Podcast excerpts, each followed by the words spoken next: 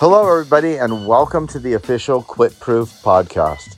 My name is Tom QuitProof Jones, and I'm your host. Our goal with this podcast is to give you insights and inspiration on how you can have a happier, healthier, and more productive life. And most of all, not quit somewhere along the way.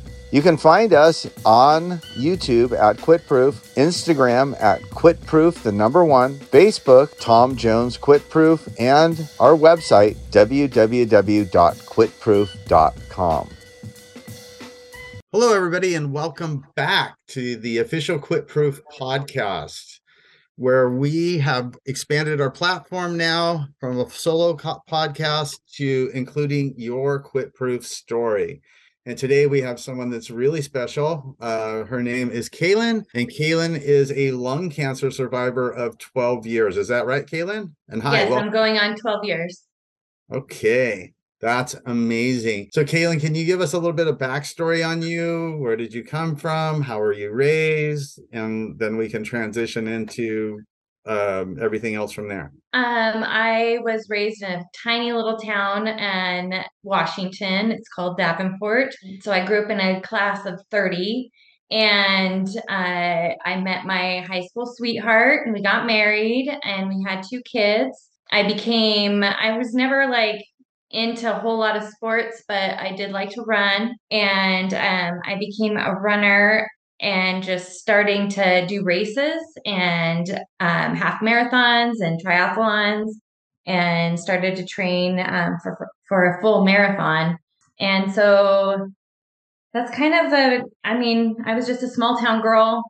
Okay, that's a snapshot. Now, so since people can't see you and they can hear you only, let's give them an idea of Okay, Kaylynn. So, how old are you roughly, and when did you get married? And so that way they can get an idea of okay i grew up in a small town. I met my high school sweetheart. We got married when i was how old? I was 23 years old when i got married. So you've only been married for two years. Yeah. I am 41 and i was 23 when uh, we got married. Uh, so we're going on um, 19 no this will be our 20th year married. Great. Um, congratulations. um, yeah. So okay, so you're uh when did you start training for marathons and half marathons? How old were you when you were training for those? Um I was about 27 when I started training for those and uh, I did my first triathlon and half marathon when I was 28 and um, continued to do them. I was just addicted. Okay, so why did you decide that you were going to start running marathons and half marathons? Did you just decide, um, hey, I want to do some triathlons and I want to get into running, or how did that come about? Um, I had a girlfriend at work that started doing spin classes and got me into doing spin classes. I had just had my second baby, and so I wanted to get back in shape and I wanted to lose some weight. And she thought that would be a great way to get involved and get into a gym. And so um, they had free daycare there and I would bring my kids there. I would start going in the in the morning and then I would end in the afternoon. And then the spin instructor there was also um, he did Ironmans and he started getting me into running. I had him train me and it was just inspiring watching people race all shapes and sizes and was like why can't i so then i just started running and i would run to to the gym and run four miles. I would do a spin class.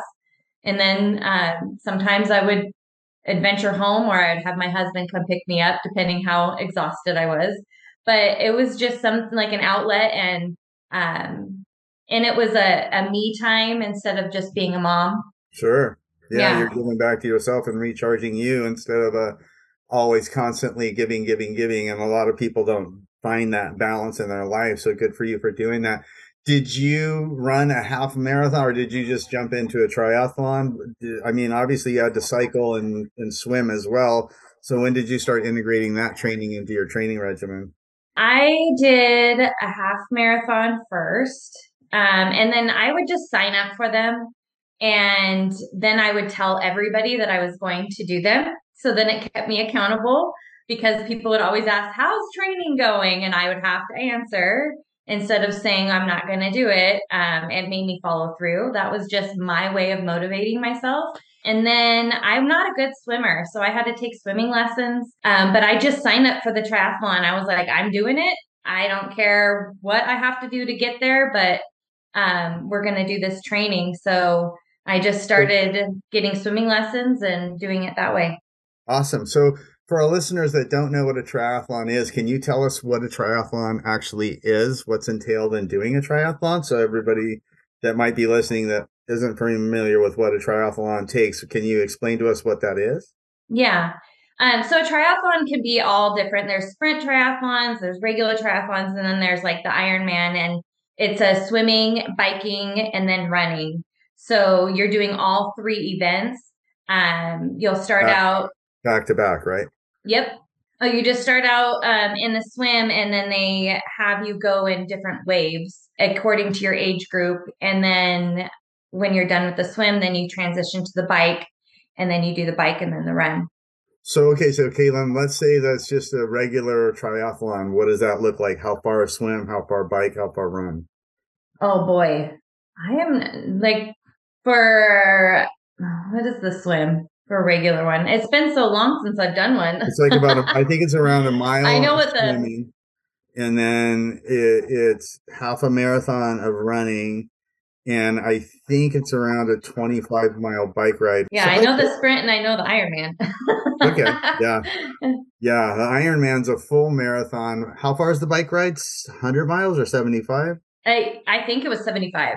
Right. And then the swim's two and a half miles. Yep. Right. Okay, so um, everything's going along good. You meet your your high school sweetheart. You get married. You have a couple of kids.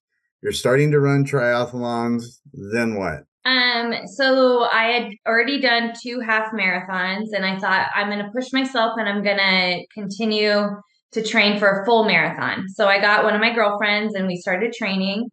Um, I would go out and I would I had a full training plan. I would do one mile one day. I would do you know six miles one day and it was just a the training plan just has you do different mileage mm-hmm. each day. Pretty soon i developed a pain in my shoulder and i thought it was from just working out. Um, i was, also in lifting back, in the back of your shoulder or the front?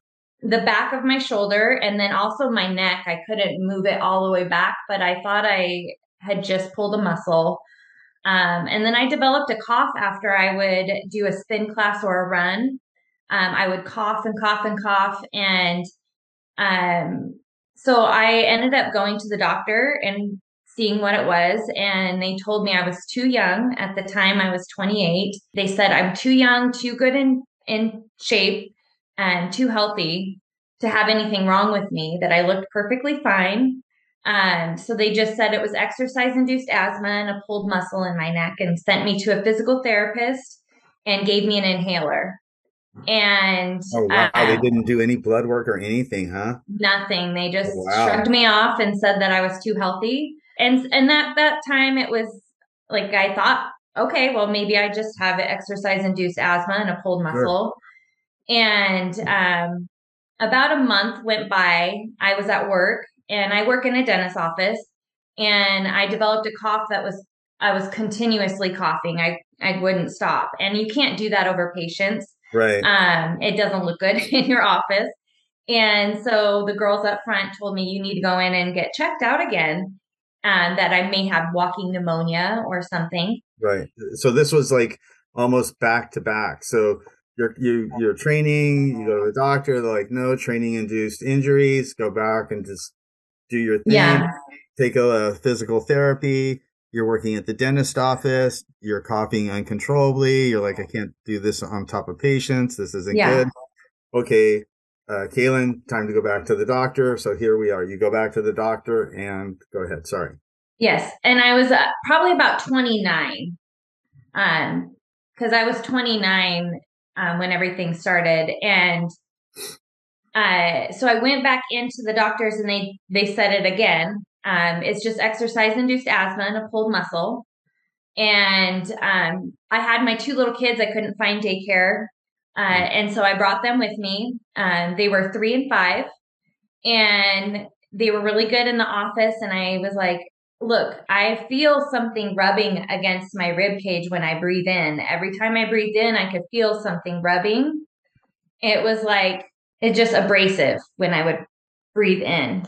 And uh, they told me that it was no big deal. I was too healthy. And so I sat there until they gave me a x-ray. I said I need an x-ray on my lungs.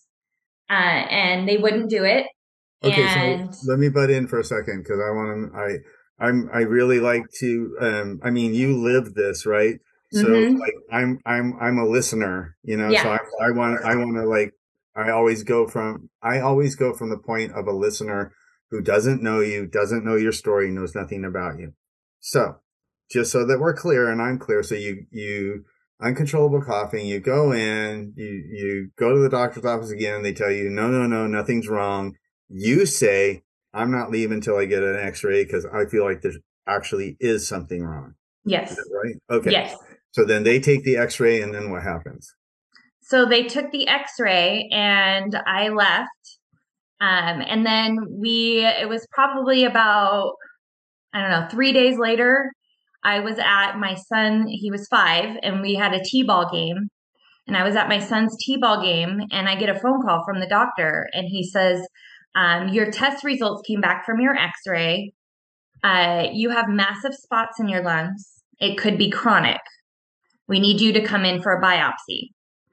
I didn't know what that meant. I was like Googling chronic, like, you know, your mind just goes a million miles an hour. What do they mean? What are they doing? I, like, why do I have massive spots? Do you feel like you went into sort of like a, a shock? I did go into a shock. It was like a survival mode kind of shock. It was, I didn't really know what was going on. I just kind of went with the flow. And that, you know, that day, I didn't really even pay attention to the baseball game. I was just constantly wondering what the doctor meant by what he said. Oh, I can only imagine how distracted and in shock I would be if I was at my son's T-ball game and I got a call like that. I mean, instantly as humans, we always think the worst, right? So you're like, yes. oh my God, what in the heck could this possibly be? And it's not like they called you and they they didn't like give you a softball pitch, you know? No. Like, hey, you got some massive spots on your lungs. We got to jump on this. Um, they give you kind of really broad brushstrokes, which probably scares the heck out of you even worse. Yes. You start doing research and trying to figure out what you could figure out Mm-hmm. And you went, then I'm making an assumption now they scheduled a biopsy and you went in for a biopsy. Now, as a listener, I'm wondering what is involved. How do they do a biopsy? Do they stick something down your throat? Do they cut into you? How's that done? So um, I didn't even know what a biopsy was. I was um, wondering how they would get anything out of my lung, which right. was a scary thing to think of as well. Sure. And um, basically, what they did is they went through my back and they put me, I wasn't under, I was awake for it, but I was just kind of a little loopy. And I could talk through the whole thing, but they had me kind of lay on this chair and then they went through my back and got a piece of tissue out of my lung. Do they stick a needle in to do that? Yes. Oh, yes. Okay and they go through like the back of your rib cage. Holy crap. Yeah. That just sounds gnarly. I mean, just like, holy crap. Okay, so while you're going through this, help us understand what's going through your mind at that point. it never, ever, ever crossed my mind that it could be cancer. Um, we just don't have a history of cancer in our family. And so I never thought in a million years I was running, I was active, I was healthy. Um, I had two kids. I never had, you know, any kind of complications with my breathing. Uh, for anything to even pop up as cancer, I had no idea what was what it could even be. Um, it was just a, I feel like you go into a like i said before the survival mode and then you just kind of become numb and you just go through the motions yeah. um I felt like I'm a very positive person. I am a very um, uplifting person. Naturally, I've always been that way. Um, so I was trying to keep positive, trying to keep active. Uh, but going to the doctor over and over again and listening to them tell you when they told me I needed the biopsy, the doctor that was doing it said, Your lung could collapse and it's going to hurt if it does. And he didn't have very good bedside manner. Um, and so he he just like was trying to prepare me for the worst, but he said it's going to hurt really bad if it does collapse where the tissue is is a good chance that it could collapse. And of course it did it collapsed. Um, I lost my breath. They had to put a chest tube in. Uh, and then for quite a while, I had a chest tube and it would drain. So I would have to wear that until they, they would go in and they would take like a, um, like you pump up a balloon and they would try to pump my, my lung back lung up. Yeah. So basically, okay, so let's kind of drill down on this. Um, I want to back up. So before the lung collapsed and through the time that they told you that you had massive spots on your lungs until they did the biopsy, do you feel like you were in sort of a surreal state of mind? Yes. Okay. I felt like I leaned on my mom and my my husband to kind okay. of carry me through. Okay. Now I'm assuming based on what you told me that uh, it seems like your lungs sort of like a balloon. Yes. And it could pop right? Uh-huh. And that's the yeah. lung collapsing. And yes. if the balloon pops, it hurts. And then, from what I understand, I'm making an assumption again, but I want you to clarify it for us because we're all listeners. If they put a chest tube in, they put it in through the front of your chest. They mm-hmm. make a mm-hmm. kind of a hole. They bore a hole. They stick a tube in directly into your lung, and then they take a bike pump, for lack of a better word, and they try to pump your lung back up and hope that it holds its integrity. Is all yes. that accurate? Okay. Yes. Okay. Sounds freaking gnarly so far. and, yeah. and then what happened, Kaylynn? So I wore the chest tube for quite a while. Eventually, it did end up. Um, I think that what when they went in and got the tissue for the biopsy, they had nicked my lung, and that's what collapsed it. And um, I think it had healed up enough to where my my lung could full inflate and be okay to take the chest tube out. So um, let me ask a quick question. Now you said uh, the chest tube was in for a while.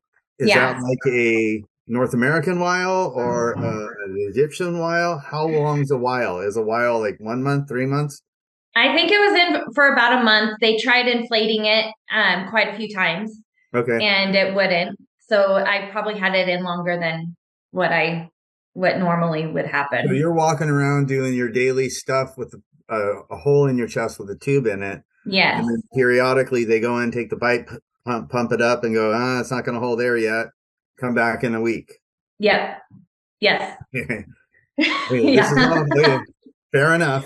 Um, So the lung holds air finally. Then what? Um, so then I went in for the test results of the biopsy. Okay. Um, they, the pulmonologist that had done my biopsy sat me down and he, my mom and my husband were in the room with me. I thought like tuberculosis or, you know, something. So cancer you know, still didn't. No. At all. Okay. Never. Okay. And he sits down and he has these cowboy boots on. I remember everything that he was wearing. And, you know, he's the guy with the bed, bad bedside manner. And he says, Well, kid, you got stage 3B, maybe four lung cancer. Go home, spend some time with your kids, and go on vacation. You just pulled the short straw. And he sat there and then he walked out. Okay, so let's pause here for a second. Describe for us what what instant instantaneously went through your mind? How did your relatives react? Give us, paint us a picture of that moment so that we can all kind of be there with you. You know, you go in, you sit down, this guy pulls you up and says, okay, um, let me hit you with a wrecking ball. So you get hit with a wrecking ball. How did your relatives take it and what did you do? Um, my mom was instantly upset and mad. Um, my husband was in shock and I was in shock. Um, nothing really sunk in. I was kind of like, okay, well, like, are you just writing me off or do we have a plan to treat this? Like, what are we going to do? Let's, let's get going. And, um, we left the office that day and I went home and I was just, I was just in shock and I needed to go, you know, I just needed to go out of the house and I left and I went to my work. I'm really close to all my coworkers and they're like family. And I think it's when it hit me then is like I just broke down. Oh, I can only imagine. I mean, at some point, it's at some point the sur- the surrealness sort of has to wear off, and then all of a sudden reality hits. And I mm-hmm. feel like that's the moment in time that you're describing for us. Is that accurate? Yes. Okay. Yes. I just broke down, and I just remember sitting on the floor in the dentist office, like just bawling. At 29 years old? Um, mm-hmm. Yeah, I would think so. And thinking about my kids but that's what like, I was going to say. Now your kids are five years old or six years old at that time. They were three, three years and five years. Three and five years old. Boys or girls? One of each. One I have a little girl that was three, and then a boy was five. Okay. Did you at that point had you had did you feel like quitting? Did you get? I mean, obviously at that point in time, because I've done a few of these interviews now there it seems that there comes a time where the fight or flight hits and yeah. this seems like that's the period that's the point with you or that would be the point in this process of finding out where reality hits you what happened? Did you fight it? Did the fight or flight thing hit you? And what did you choose? And how did that work? I don't feel like i ever felt like oh not a fighter. I I'm a cup half full person. Okay. Um, so I was immediately like, you know, after I got through the grieving of the actual diagnosis and the way he told me, um, I was more or less like, okay, what's our next step? What are we going to do here? After I got done with the sob, woes me, this is happening to me. It was like, let's get let's get moving. Let's what's the next step? I called the doctor's office. I was like hey who are we going to go to? What oncologist do we need to go to? How do we get this figured out?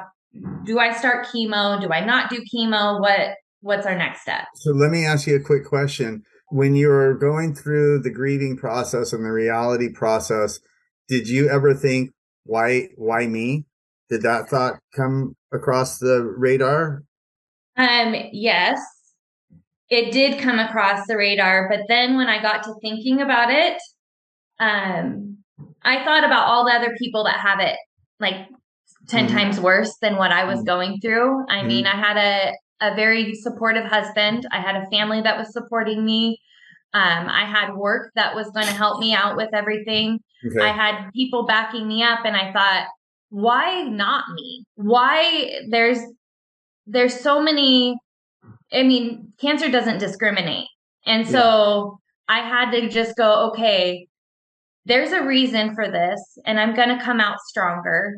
And okay. so let's get let's figure out that reason and figure out why why this is happening to me. So you wanted to roll your sleeves up and get to work.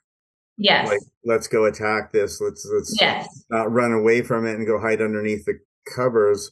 Let's, you know, let's run to the challenge instead of run away from the challenge you were proactive in in finding out okay let's get an oncologist lined up let's get a treatment plan lined up let's get on this right away obviously it's pretty far advanced um so what did the treatment plan look like so when i met with the oncologist she said we need to find out if this is a genetic mutation and, and then mean? she told me that it means that for me being so young and healthy there had to have been a reason I was never a smoker. I didn't grow around grow up around smoking.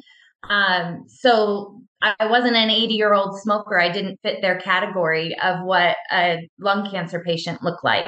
Okay, let me ask a quick question. Does genetic mutation mean that there's some t- there's either something in your DNA or there's like a sleeper cell floating around that basically activates based on your genetic makeup from your family. Is that an accurate statement? Yes. Okay. Correct. Okay. I didn't interrupt you. I just um, I want to get things clear no. as we progress in the story. So they wanted to find out if I had a genetic mutation because they only thought that that would be the reason why I would have lung cancer and as advanced as it was. So then she told me that to test it, they didn't get enough tissue when they went in for the biopsy. So they told me that I had to go into a different doctor, the only one around in our area who did a bronchioscope. So he had to go and put me under and go down my throat and get tissue from my lung, try to get enough tissue to test it. It was successful. They ended up getting barely enough tissue and sent it to a lab. And I ended up getting an infection from that and having to be put on antibiotics um, after that. And uh, when the test came back, it was negative for a genetic mutation. So that meant that if I had the genetic, genetic mutation, I could take an oral chemo pill and possibly just do it that way. But now it came back negative. So that main means that they had to treat me like an 80 year old smoker and do the harsh chemos. Okay. Which was a very scary process. Oh, I can only imagine. And we'll get to that in a second. But let me uh, back up and ask you obviously, they can't give you painkiller for the inside of your lung. Okay. No. So does this process hurt? It was painful. Um, not as painful as you might think, but it was very sore. And again, you're in this survival mode. So you really kind of, your body's just kind of numb. Like I don't remember a ton of the pain. I don't remember, I remember my lung feeling sore. Um, but I kind of just like you block that out. Sure, you, your um, adrenaline's got to be going freaking nuts. I mean, you're in yeah. such unknown, uncharted territory for the body. The body's got to go on um hyper alert and and be releasing all kinds of hormones and stuff yeah. So, okay, so be- go ahead. Can I back up before that? Before the bronchioscope, and they found out that it was lung cancer. When I had seen the oncologist, they uh, thought it was they had done a PET scan of my body, and to see what lit up. When you do a PET scan, they inject you with um, radioactive fluid, and then they have you sit there for an hour so that your the fluid works in your body and then they scan your whole body. And then the spots that light up with the radioactive fluid are potentially cancerous spots so they know where they are at. And my right ovary lit up brighter than anything on the scan. So i had spots in all three lobes of my right lung in my rib cage in my hip bone and on my right side everything was on my right side. Um, my ovary, my adrenal glands, um, my spine. Uh, it was everywhere. And so they had said, okay, you're stage four for sure. Because if it gets into your bones or your brain um, and it metastasizes in your lymph nodes, then they consider you a stage four. And um, they thought I had ovarian cancer because I was a woman, I was young, um, my ovary lit up. So they said, We need to get you in for a surgery. We're going to take your ovary out and test it. And we're going to put your port in because we know for a fact we're going to have to give you chemo no matter what. So I went and got um, a surgeon to get, they had two surgeons working on me, one for my ovary and then one for my port to be placed. So I just went under one time. One doctor took out my ovary and he said, Well, I'm going to let you know that um, we have good news and bad news. The good news is your ovary came back negative. They took my ovary, it was negative. Um, So it was just working at the time of the PET scan. And, um, but I had endometriosis. They found that out, which will play a, a role later on. Okay. So, um, what, okay, two things. One is what is a port and where does that go? And what, and number two is what is end, endometriosis? What is that? Okay, so uh, um, to have them place my port, they had to put it on the right um, of my chest. So it was above my breast, and mine actually stuck out and was up further, but it's a tube. So it's a little um, tube that's attached to your jugular vein. And then they uh, place this little plastic, it's got three little prongs and it's like a target. So every time they go in to give you chemo, they know exactly they're going to get your jugular vein to get the chemo into your bloodstream and hook it to your port. So then you don't have to get into your veins because chemo will deplete your veins and then they won't be able to find one. I mean, it is. Uh, holy crow. Yes. Okay, so they take your ovary out. They say, We got the good news. The good news you don't have ovarian cancer. What's the bad news? The bad news is I have endometriosis, which endometriosis is um, you get little sore, almost like little sores on the inside, um, little cysts everywhere. Um, and it can attach um, to different organs of your body, and it can cause um, for women to have very bad periods and cramping, and almost, and you can have trouble getting pregnant. So um, it's very painful, uh, and it's only in like I think ten percent of women. I feel like that's what they said. Okay, so let me ask you this question. Obviously, you find out that you have cancer. It's stage four what do you tell your kids? Do you tell your kids nothing? Do you, I mean, obviously they know something's wrong. So how do you break that egg? What do you tell them? Uh, we were very open and honest with our kids. Um, we have a very strong faith. Uh, and so we did tell them that I had cancer, that I would have to go through chemo, that I would lose my hair, that I would be sick, um, but to pray. And um, I feel like cancer can either tear a family apart or it can bring you closer together. And it really brought our family closer together as a unit. It, I just get emotional thinking about it. Well, I can only imagine. So your kids are like, "Mom, we got this."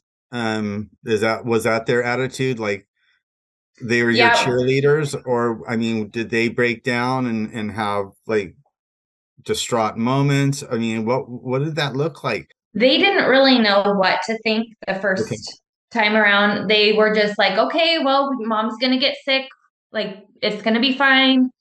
Um, until they like started seeing the process because uh-huh. they had no idea what cancer was. We tried sure. to explain it to them, and um, we were trying to sugarcoat it in a way sure, to not make them worry as yeah. much. But we want also wanted them to understand that this is a this is what we're going to have to go through and right. um, we'll come out stronger mm-hmm. uh, so you know they they reacted more later on how did your husband handle everything uh, he was a rock like there was times um, when i was going through chemo that i would be throwing up and on the floor and couldn't move and he's like get up you're gonna be fine and you know, my reaction was, I'm to get really mad at you because this is not okay. Like, you need to give me sympathy. And, but the way he reacted was,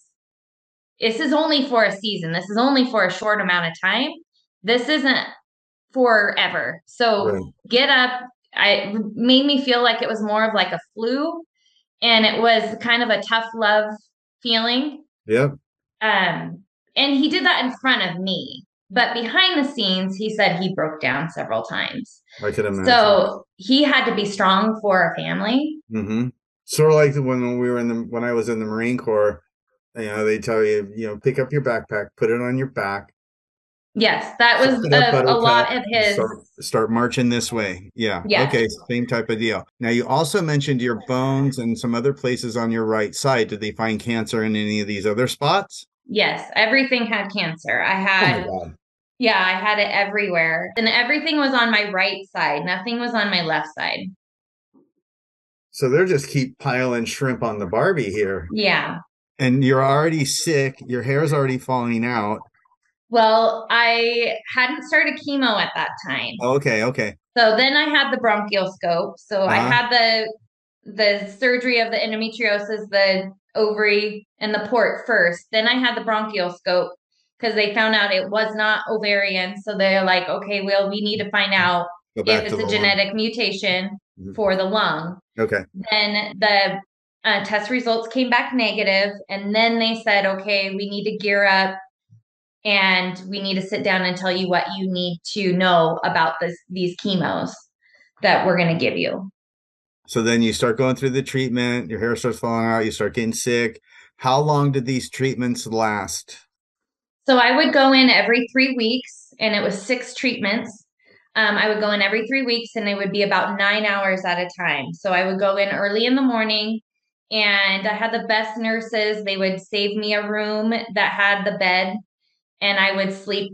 They would give me the Ativan, and they would pump me full of chemo, and then I would sleep nine hours basically, and my mom would sit next to me um, because my husband had to work and we had my mother-in-law would take care of the kids and then i would do the chemo and then i would come home i would be okay for the first uh, couple days and then it would start i would start going downhill and then about monday i would start mon- monday and then about sunday i would be able to go to church but i would i would still be Sluggish. pretty sick What is chemotherapy for a neophyte? For somebody like me that I've heard the term obviously a million times. I don't know what the hell it is. So basically, um, I feel like it's just it's a poison. It goes into your body and it kills anything and everything. It doesn't care. So it's not a targeted therapy. It's going to go in and kill everything. You're you're at the end of it, you're pretty worn out. Like you know, when it kills um your hair follicles, everything falls out. You look pale. Uh, it's a it's a poison that's going in your body, and it is killing cancer cells, but it's also killing good cells as well. cells. Okay. And I, I, you know, I remember when I first lost my hair, I sat down with the the nurse practitioner, and she went over all of the instructions of what to expect with this chemo. And nothing really hit me until she said I was going to lose my hair, and I didn't think that I would be sensitive to that. But as a girl and um, everything, I think that just made it real. And I do remember breaking down in the room with my both my parents and my husband sitting there going through all the steps Sure. of what would happen. And um, we have a a neighborhood that we would have all the same age kids and stuff when we went on a vacation um, camping trip. And my hair started falling out. I had my first chemo, and then my hair started falling out at that camping trip Oh god. and trying to make it not scary for the kids i would allow them to like pull some out and put it in the fire just so that they had like oh this is fun you know Yeah. Yeah. Fair enough. Yeah. you know Good on you. but- Pin a medal on you for making it. I mean, making something horrible interactive and fun. I mean, Yeah. one way to put it. Okay, so you do these treatments for six weeks. You get sick, and so and so on. So then, what happens after that? So you take six weeks of treatment, and then then what happens? i did it every three weeks so it was about six six months of treatments and then um you know i would get neuropathy really bad it's where your hands and feet can kind of go numb and it's like pins and needles and so it was really hard to walk when they would give me the injections in the stomach afterwards they would give it to you to boost your white blood cells and since i was so young and healthy it takes it from the bones and it would make me hurt so bad to the point of I'd be just bawling on the floor crying. And so they would end up having to give me half of a dose. So that was a challenge during that time. Um, but then after everything, then they did, they would do PET scan or they would do CT scans. It was quite a few in the beginning, but at the end, they did the PET scan and the CT scan, and everything would shrink. Um, they would measure the tumors and they would shrink every time. And then at the end, they called me um, NED, no evidence of disease. And I was on a maintenance drug, Avastin, and a bone strengthening because it was in my bones. So I had to stay on that. And so I would still go in there and get treatments. Um, and I did that for about a year. And after that, um, I would get scans every six months and well, every three months at first, and then every six months. And then they saw another spot coming back. And I had to redo chemo again. And was this spot in your lung again? Yes. Okay. Yes. Now, did you? Now I want to go kind of to the QuitProof angle of this. Did you do positive self imaging, like visualization? Did you have positive mantras like "I got this, easy day, feeling good, looking good, ought to be in Hollywood"? I mean, how did you mentally not quit? Because this is obviously QuitProof. Yeah. Obviously, you didn't quit. So, how did you bring yourself through this mentally mental strength rise resilience wise obviously knock down uh, seven times get back up eight stronger each time. Yeah. you get kids. How did you mentally bring yourself through this and how did you not quit? So it, you know i felt like every there was a strike against me every time i got positive.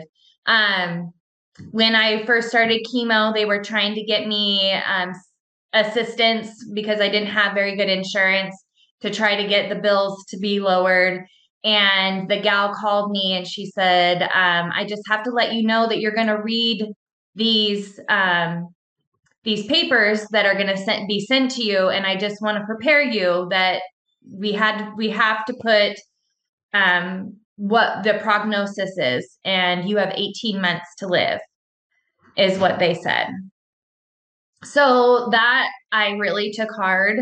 Um, but again, as I did before, I was like, you know what? Who are you to tell me how long I have to live? Okay. There are a very small percentage that live past the five year mark of what a 15% or I think it's 15% now that live past the five year mark. I was like, why can't that be me? Yes, why can't, why is this me in the first place? But why not me? And now why can't i be that that miracle that one that's so, going to do well? then the way i'm hearing this and i want to make sure that i clarify and qualify it you basically dug your heels in deeper and you're like nope. So your mantra was nope not me not this no way. I'm not doing that. Don't drag me into your private hell that might yeah. be for other people, but that's not. So your QuitProof methodology, if it you will, is is that you just straight dug in deeper and said, mm-hmm. I'm going to refuse to accept this as my reality. And this ain't me. I'm not doing yes. Yeah, yes. Okay. And I've always been a stubborn person. My parents will tell you that. um, and so I like you tell me, no, I'm going to prove you wrong. Okay. And um, I felt like I I owed it to that first doctor that told me go home, spend some time with your kids, and go on vacation. I was like, yep. you know, if he had told that to the wrong person, they could have really went with it, and then they would have 100%. passed away. But to me, it gave me a fight of I'm going to prove to you mm-hmm. that I'm still going to be here, and I am strong enough, I am capable, and I can do this. Right, because your story is amazing and, and what we want to do is we want to take your story and and flesh out these things like we're fleshing out right now um, mm-hmm. that basically uh, wouldn't allow you to quit so you didn't accept that as your reality because your reality is between your two out years what yes. you believe is real is real so yes. if you believe that you're going to die in eight months guess what don't be surprised when you pull up and yes exactly. Right. Exactly. If you say to yourself, I'm fat, guess what? Don't be surprised when you look in the mirror, hmm, you're fat. Yeah. So this is so, really important stuff right here. So yes. your your self dialogue and your belief system Mm-hmm. is what pulled you through to not accept that as your reality and okay i wanted to flesh all that out because it's important uh, Mhm. especially for people that may be going through things that are challenging them to quit Yes. we want to give them these types of tools to move forward so okay Well, and you know, when you get diagnosed with something and you have 18 months to live and it's everywhere and you look sick and you feel sick oh god and um, I would get myself out for walks. Um, people would tell me, you need to write a letter to your kids. You need to write a letter to your, you know, your people that you would want to tell something to. And I said, no, I am not going to do that because that is telling myself that I am not going to live past the 18 months. 100% And so I really set my mind up that I that this was just a season that yes, I had this and yes, God is allowing this to happen to me, but he thinks I'm strong enough to go through this to do whatever I'm supposed to do after this. So I'm going to get through this and I'm going to tell my testimony and I'm going to be strong and I'm not going to give in to those little things that's going to make my mind think that I'm not going to live past this. so important to everybody listening to this mindset is critical 100%. what Kaylynn is telling us is that her mindset was I'm not going to accept that as my reality. I am going to live. I'm not going to re- write letters to people and, and and basically seal my own obituary here. I'm going to live through this and I'm going to tell them in 3D and real life of what's going on. So your mindset is your quit th- those those were your QuitProof tools. You Yes. had the mindset of surviving and you were going to survive this obviously if you're saying that to yourself you're visualizing yourself on the other end of this being healthy being through it and being told that this is in remission everything's going to be okay. So everybody listening to this this is what this podcast is about. This so- is extracting this stuff from from Kay- Kaylynn who has lived it. So go ahead i'll shut up now go ahead.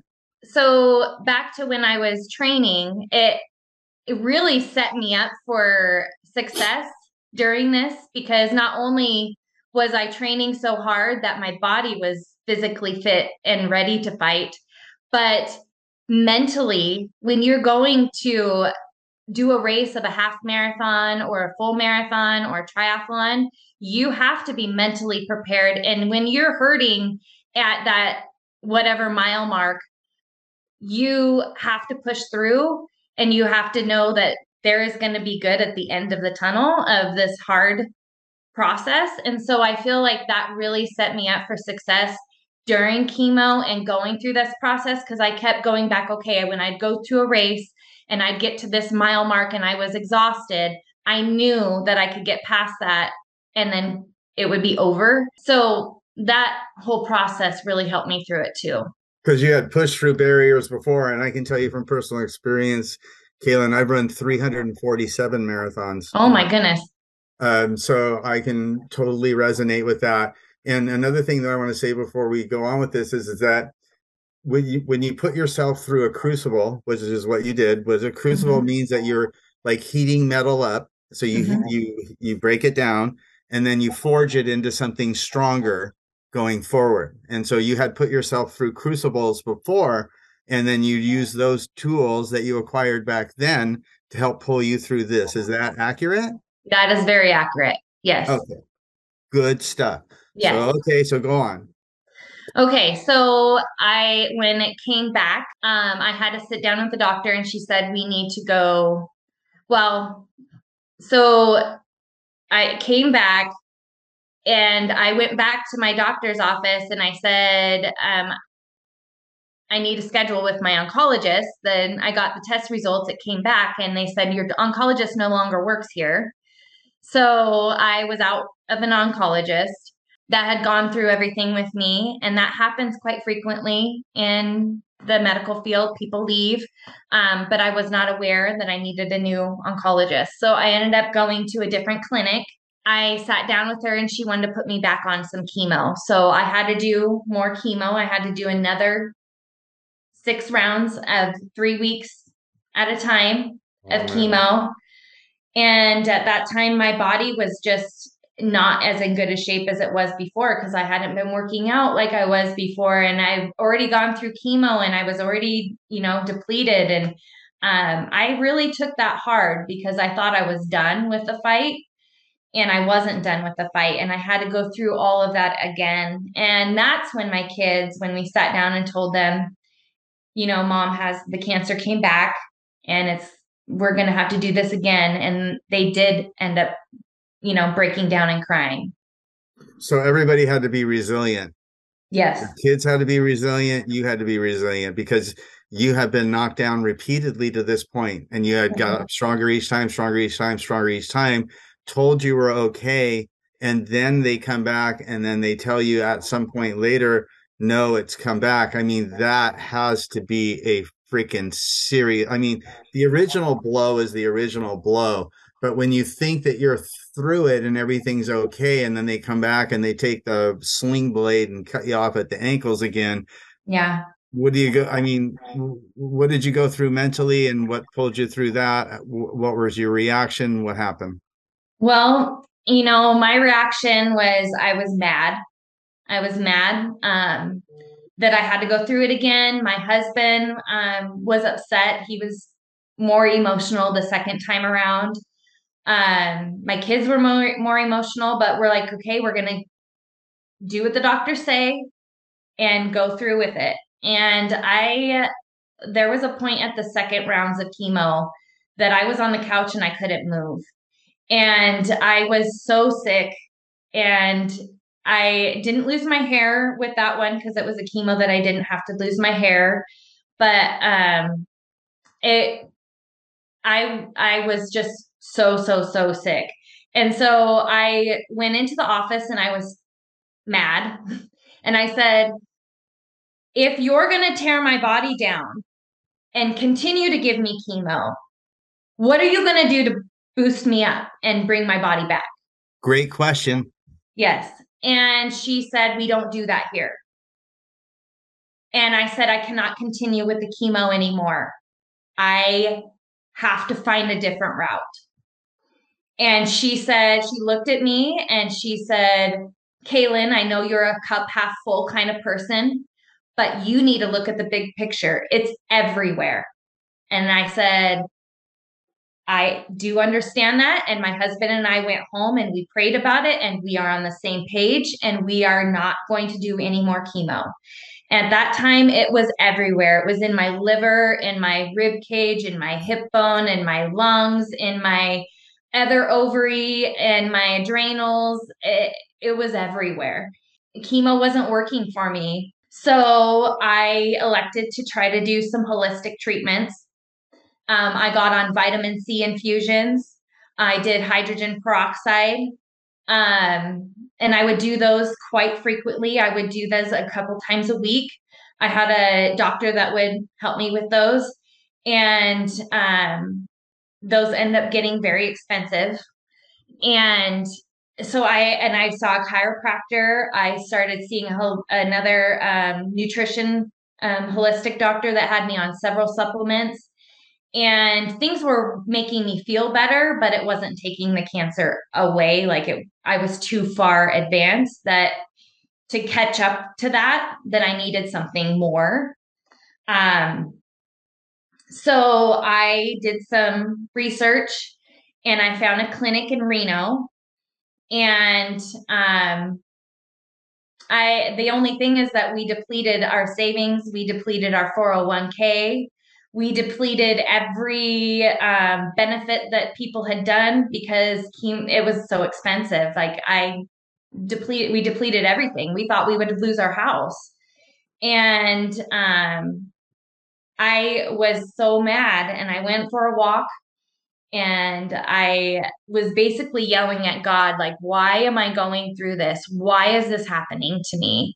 And um, I heard, have faith, just trust me. And I came home and I was like, my husband, I said, this is what I heard on the trail. I don't know what that means. I don't know what it looks like but this is the clinic I'm supposed to go to. I know I'm supposed to go to this clinic.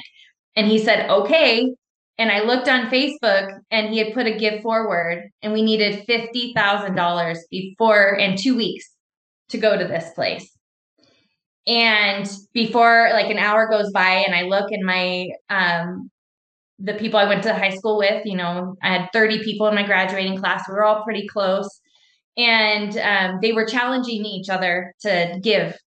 And pretty soon there was $13,000. And then we were part of a home group at church and somebody gave us $5,000. And then there was $1,000 in the mail. And then they did a yard sale and it was $8,000. And then by two weeks, we had over $50,000 to go to this Reno clinic. And wow. um, backwards. Wow. Yeah. Good for, good for the home team. Okay. Yeah. Cool. So um, before that, they wanted to radiate spots in my lung. So I did do re- radiation. So I've, you know, I've got like little tattoos on my skin and then they go in and they um, have beams that go in and then they radiate. So I've got a lot of scar tissue, a lot of scarring in those areas. Um, that didn't work. Uh, it just continued to grow. Uh, so I, you know, I depleted every option of conventional treatment that there was at that time. Um, so I wasn't against conventional treatment. It just wasn't working for me.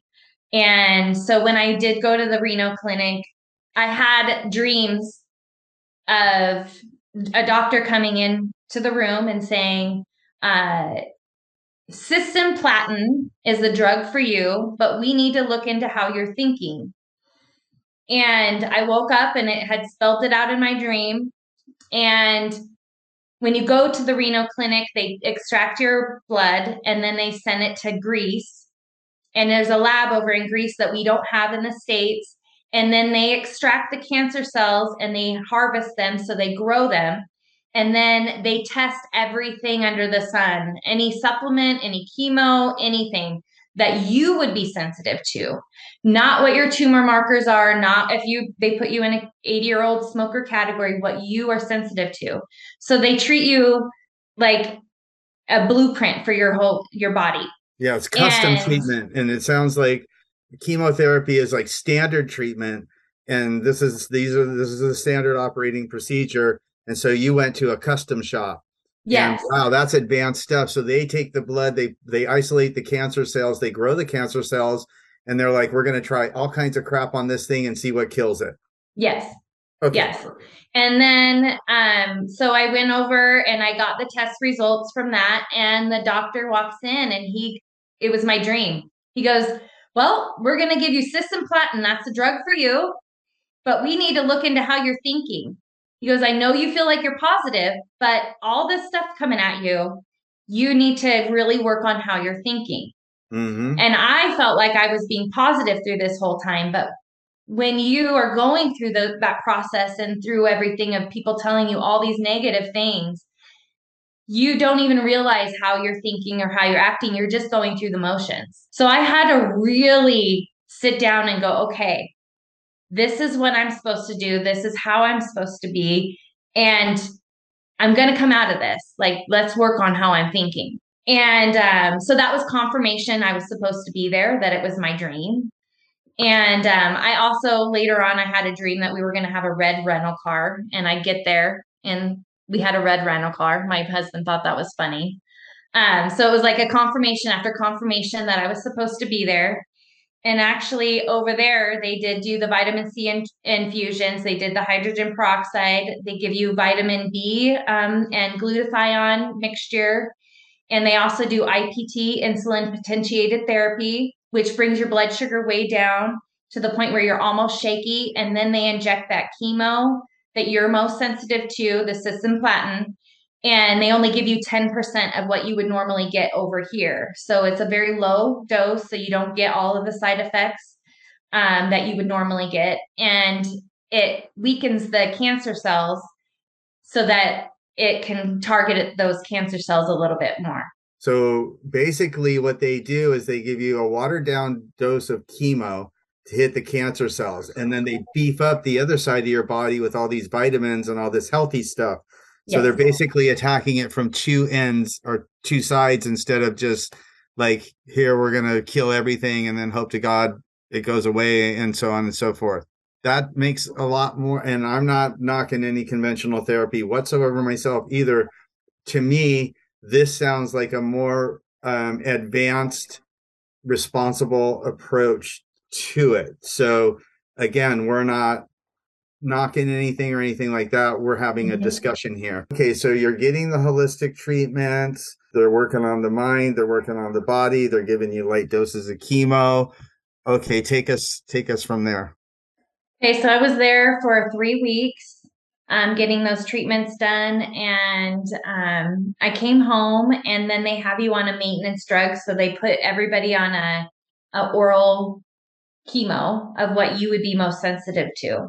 So again, over here, my markers um, came back negative um, for any genetic mutation, which meant I did not qualify to take an oral chemo. Um, over there, my markers tested very well to the the cancer cells tested very well to this oral chemo. And so I since I went over to Reno and got my testing and it tested well, they put me on it over here which then my insurance would cover it and over here it wouldn't because I tested negative. So there was something about testing my actual tumor versus growing the cancer cells and my cancer cells reacted well to it. That's so um, I was able to take an oral chemo over here. I take it twice a day, uh, morning and night, and uh, it's for lung cancer.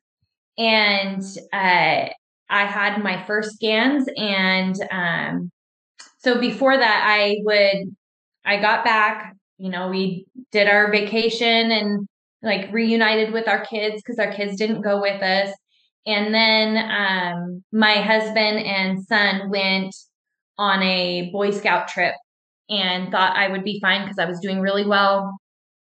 I started on the oral chemo and I started getting massive side on my right side. I would get pains um, that looked like it was right where the where they had went in where the radiation was it was like a knife stabbing me on the side. It was so painful. I would be so sick. I would be throwing up sick from the pain.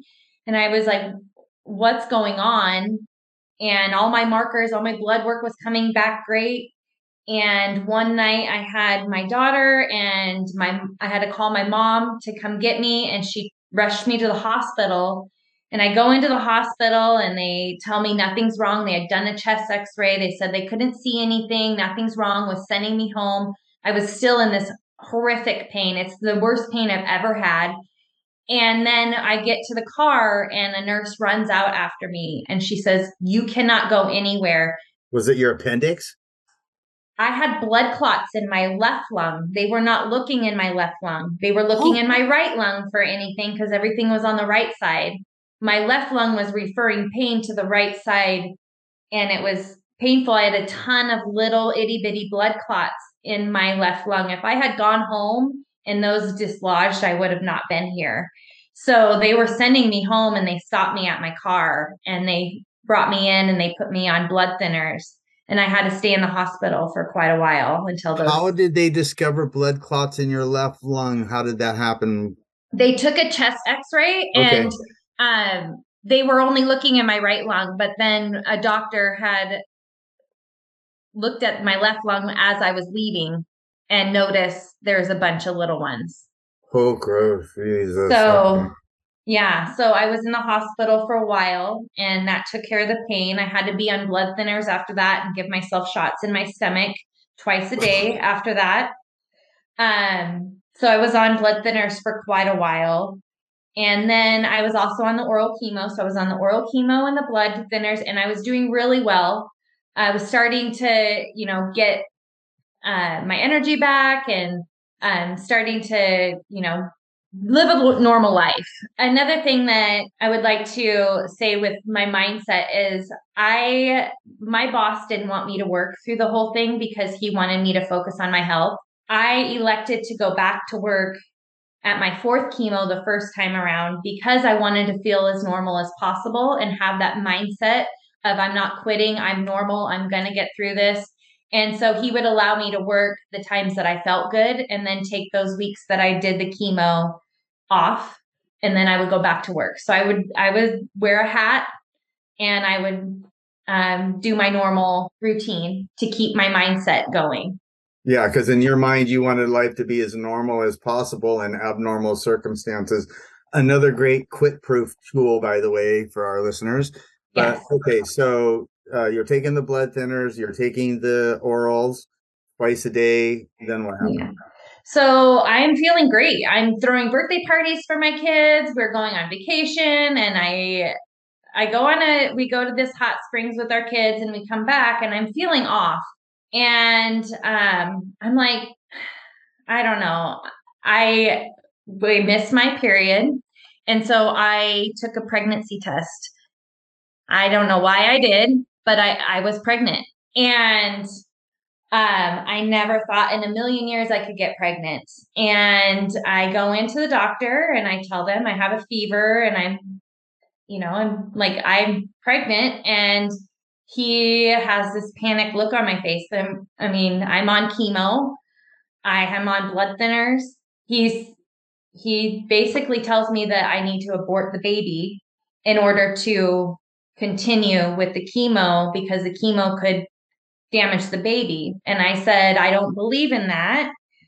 Our faith doesn't believe in that. And so I'm going to elect to get off chemo completely and continue with the pregnancy. He understood. He, in his mindset, I think he was just looking out for me and my life. And my, my husband and I were like, no, we, we need to follow through with this. And so I got off all chemo, all blood thinners. And I said, okay, if this is what it's supposed to be, we're going to do this. And I was, um, I went in, I had testing, baby was healthy. And then at 14 weeks, I ended up miscarrying. Oh my gosh. Okay. So, um, we think that it could have been the endometriosis that possibly made me miscarry um, now that I look back at that. But I elected to stay off the chemo um, and see how I did. Uh, doctors didn't want me to do that. They wanted me to get back on chemo and continue to do that. But I was like, I this is a lifelong thing and I need to see how my body's going to react and I'm going to do okay. Um, at the one year mark, I ended up going in for a PET scan and the PET scan back, came back clear. He said it was no evidence of disease, even with being off chemo. So I elected to stay off chemo. And uh, probably, um, I don't know, six months later, I go back into another doctor. That doctor left. I found another doctor, and he says that it's starting to grow and that I need to get back on the oral chemo. So I ended up getting back on the oral chemo. Um, during that time, I think my body was just reacting to having a miscarriage and like the shock and everything. And then I started to get panic attacks every day for about a month. I would get panic attacks every night at 8 p.m. That was probably worse than chemo going through that. Uh, my kids watching me not be able to do anything. It was like my body was reacting to everything that I had gone through. And it was finally catching up to me. I was in the survival mode and I was strong and I was, you know, going through it. But then I get to that point and I was like, everything was just breaking down and I was having to deal with all these emotions that I hadn't dealt with before. Right. So you suppressed everything and then at some point that catches up with you is what I hear you saying. I, am a former world champion prize fighter and I know what it's like to be up against the ropes getting punched out. Mm-hmm. And it mm-hmm. sounds like so now are you 32 by this time or Let's see. It was about five years ago. So it was about 36. So you have been on the ropes getting punched out for about six years by now or so. Yes. Plus a miscarriage. And I mean, on and on. So you're getting heavy blows. I mean, so, yeah, this is not, you're not getting, you're not getting just kind of covered up and getting work like you're getting tagged. Yeah. And I, Okay. it felt like that. It, I I, felt like when I got pregnant that this was finally this joy that our family needed Mhm. and that it was like this miracle happening after all of the storm and um, kind of like a rainbow baby like it, this is our our joy Right.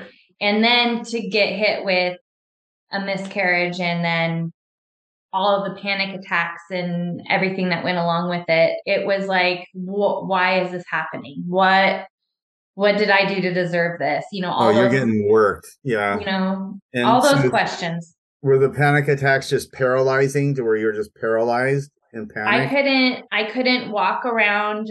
My husband would try to get me to go on walks and I couldn't get past um the block that our neighborhood was that um they tried to put me on Ativan and I couldn't take that cuz I felt like I would be too loopy and not be able to breathe. I I basically sat in our our room for like a full month trying to Cope. do the the coloring books and worship music and like work my way out of this because um I knew that like I needed to work through my emotions but one thing that I feel is lacking in our system is they don't focus they put you through this with chemo and they say we're going to get you through this we're going to get you through this but there's nobody they don't they don't point you in the direction of coping with everything that's coming at you.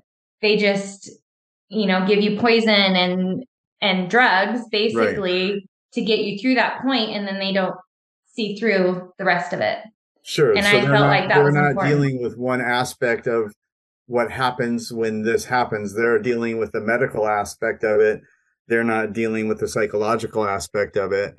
And Yeah. at some point it catches up with you and that's the big wrecking ball. And so drum roll, how did you get through this? What was your what what how did you quit proof your way out of this one? Baby steps. I told myself, okay, I'm going to get through this one little thing. I tried to live in the present, not the past, not the future. Um, one person I told me, you know, any of us can go out and get hit by a bus the next day, and then that's gone. Like you have to live in the present and you have to go baby steps. So I would get myself to go, okay, I can eat this.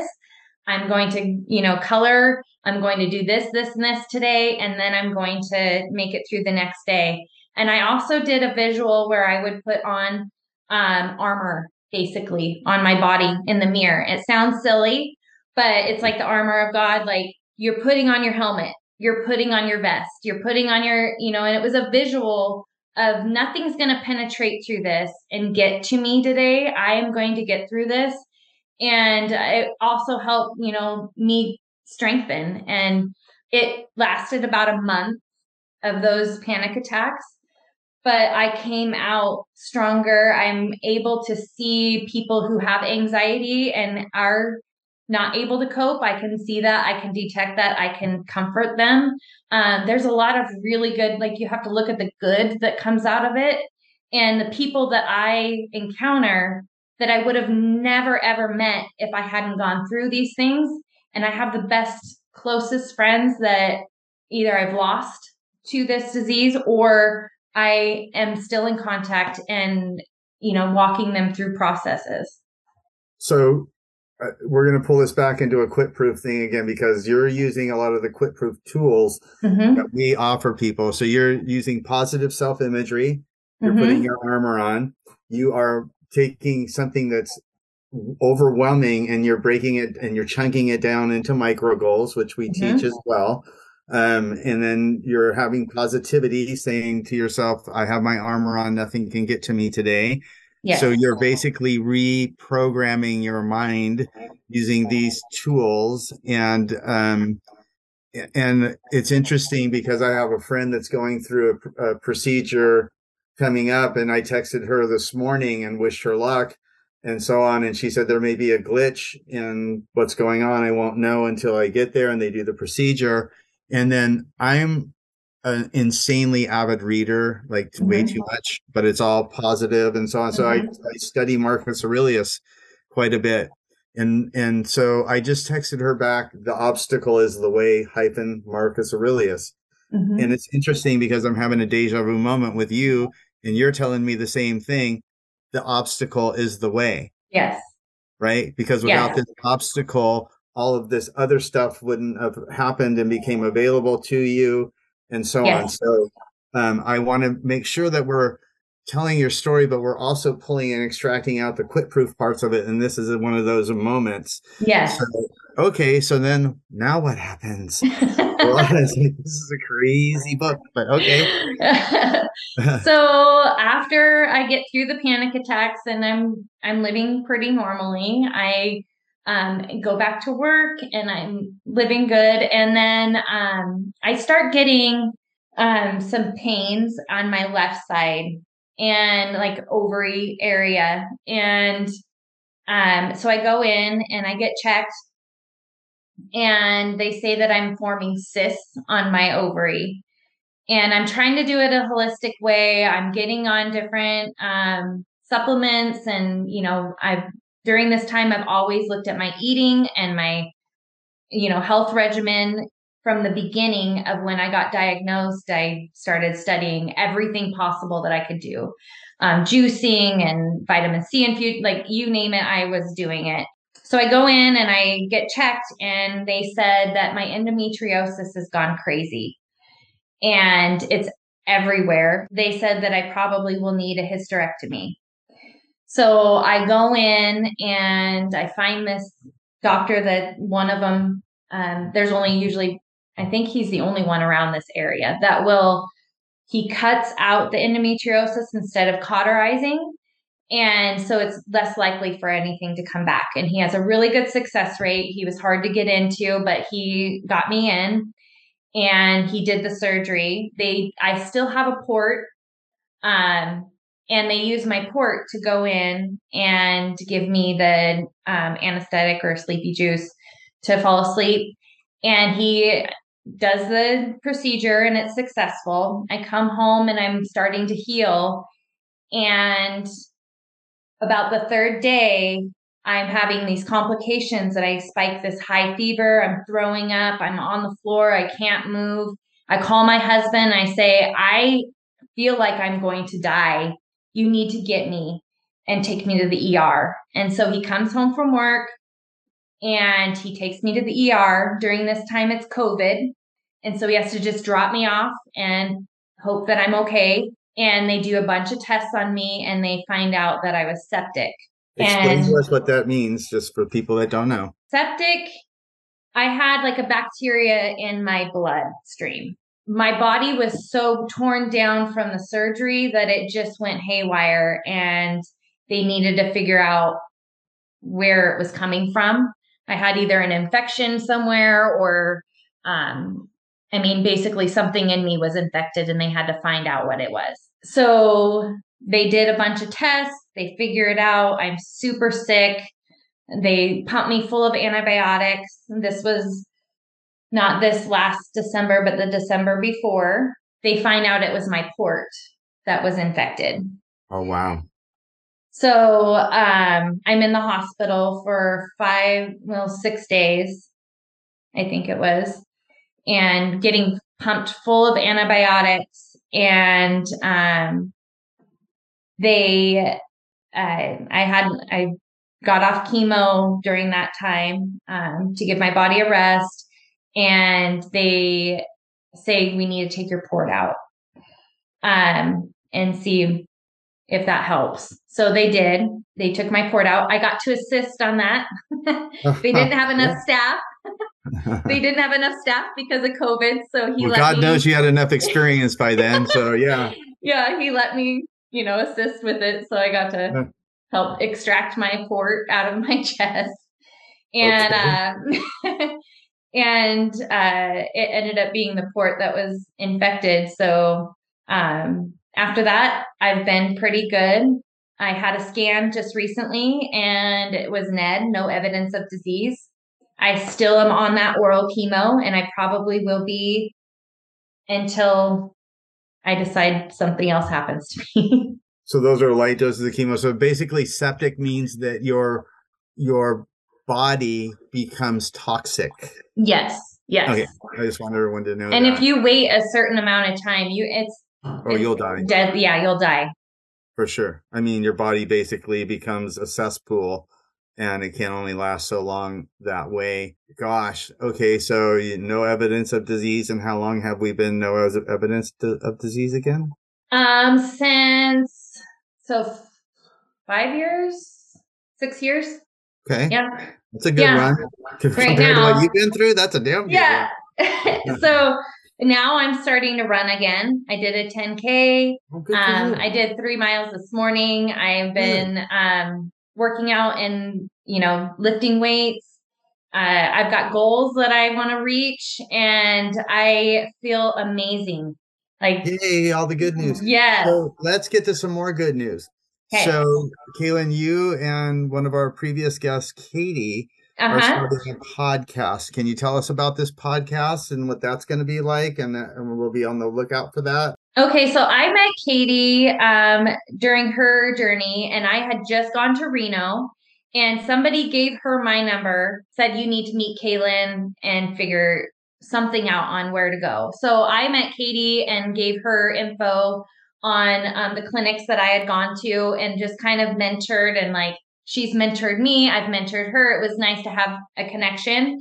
And then as we go through this process together and we're going to these oncology clinics and we're finding out like what needs to change, what needs to be um, addressed, what do cancer patients really have a hard time with, what I wished that somebody was out there that could guide me through what I was going through, but I was all by myself. I didn't have a clue what was going on. I had to navigate on my own. And I know Katie felt that way as well until we met and then we kind of talked each other through it.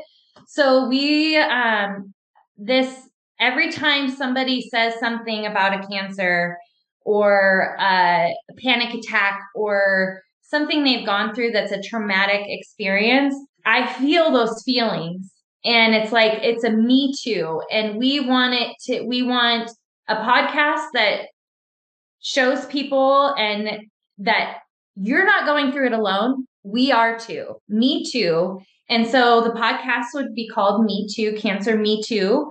And we want to um, just help people get through that process bring awareness to what's going on um, in the cancer field and um, just be that support. Katie is another cancer survivor of a seriously gnarly story. And if you want to hear her story, it's on our yes. podcast as well.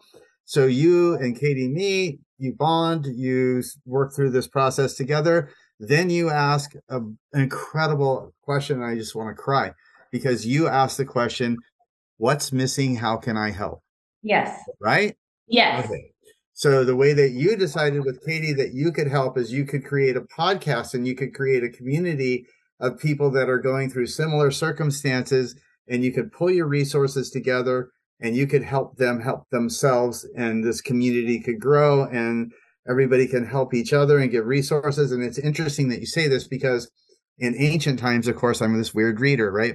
So in ancient times what what people did was when one one village had a problem what they would do, and you're doing the exact same thing, and this is why it's really cool, and I want to say it because what you're doing is the same thing you used to do in ancient times. When one village had a problem, or your village had a problem, you and Katie, what you're doing is you're you're becoming elders, and and you're so all the other villages in the area would pull in the elders from those villages, and they would all get together, and that community would then work on solving the problem. So that's what you and Katie are cr- creating is this community where people can come in and you guys can basically work as a group to tackle this instead of just one person and one person feel alone that nobody knows what they're going through they're isolated and that's incredible. So uh, what's the timeline look like on all this? Um we are working through it. We're not sure. So i katie's on vacation right now and when she gets back we'll talk it through. But we're hoping soon we will keep on this and we will update people as you update us.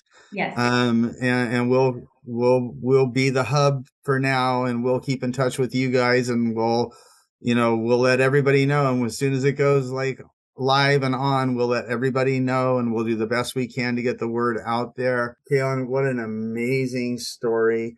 Um, is there anything that you want to add to this before we before we wrap it up? No, just when you're going through things like this, um, any traumatic event, just have grace for yourself. Know that it doesn't happen overnight, that you do have to do the baby steps and you do have to do the legwork. And you do, like, you can't just expect to lay there and have people do things for you. You have you have to have you have to boost your mind up in order to get through it. And so, you have to want to. What I'm hearing you saying, and this is very important, you know, because I've said it before with other people that we've had, is is that this is your health. Yes. So you must take responsibility for it. One hundred percent. That's what I heard Katie saying as well. These are the tools that you use to pull you through it because mm-hmm. you didn't wait for your limo driver to drive. You took the wheel and drove. And, yes. and I think that that's a very powerful thing that you, and I don't care what it is in life, you have to take control of it and you have to drive it, whatever that means. And that's incredibly profound and that's uh, incredibly pertinent. That actually matters. Mm-hmm. So if you are out there and you're going through this kind of stuff, reach out to us. We will try to put you in touch with you mm-hmm. uh, and, and, get this thing started. And we'll we'll help out in any way possible. But I think it's a really profound and really important what you just said is that you're responsible for your yes. health. Don't sit there and rely on everybody else to take care of it for you. Yeah. Get up off your butt and get on it. And, you know, having a strong faith, I think a lot of people go, well, God's going to heal me or God's going to do this and it's going to be a miracle. And yes, he does do those things, but you have to do the legwork. You have to, he doesn't just do it. So I, I strongly am an advocate for people proactive and having grace for yourself and just getting through it, grin and grit, you know, like just get so through what I hear you saying is God gave you the tools. Now go out and use them. Yeah, you don't, can't don't just rely sit. on God to do it. God gave you all the tools you need. Mm-hmm. Go get to work amazing. What an yeah. amazing story. What an amazing message. You are like all of our guests. You are the epitome of quit proof. God bless you. 10, 10 medals on you and your family and all your support system. Thank you. Thank you. Thank you. Yeah. And we'll just wrap it up by saying, you know, our podcast here at QuitProof is to give you the tools and the resources that you need so that you don't give up, give in, tap out, and quit because pain is only temporary. Yes. But I think, Kaylynn, you'll agree with me that quitting lasts a lifetime. That's right. Okay, everybody. Thanks again for sharing your story. Yep. Join us again soon on the official QuitProof podcast, where we're going to come out with another compelling story. I'm so glad that we expanded Yay. our platform to include your QuitProof story. If you're listening to this and you have a QuitProof story, let us know. God bless you. God bless your family. And thank you so much for sharing your story with us. Thank you. Again, you can find us on YouTube at QuitProof, Instagram QuitProof, the number one, Facebook Tom Jones QuitProof, and our website www.quitproof.com. If you like what you're hearing, then hit that subscribe button and recommend this to your friends.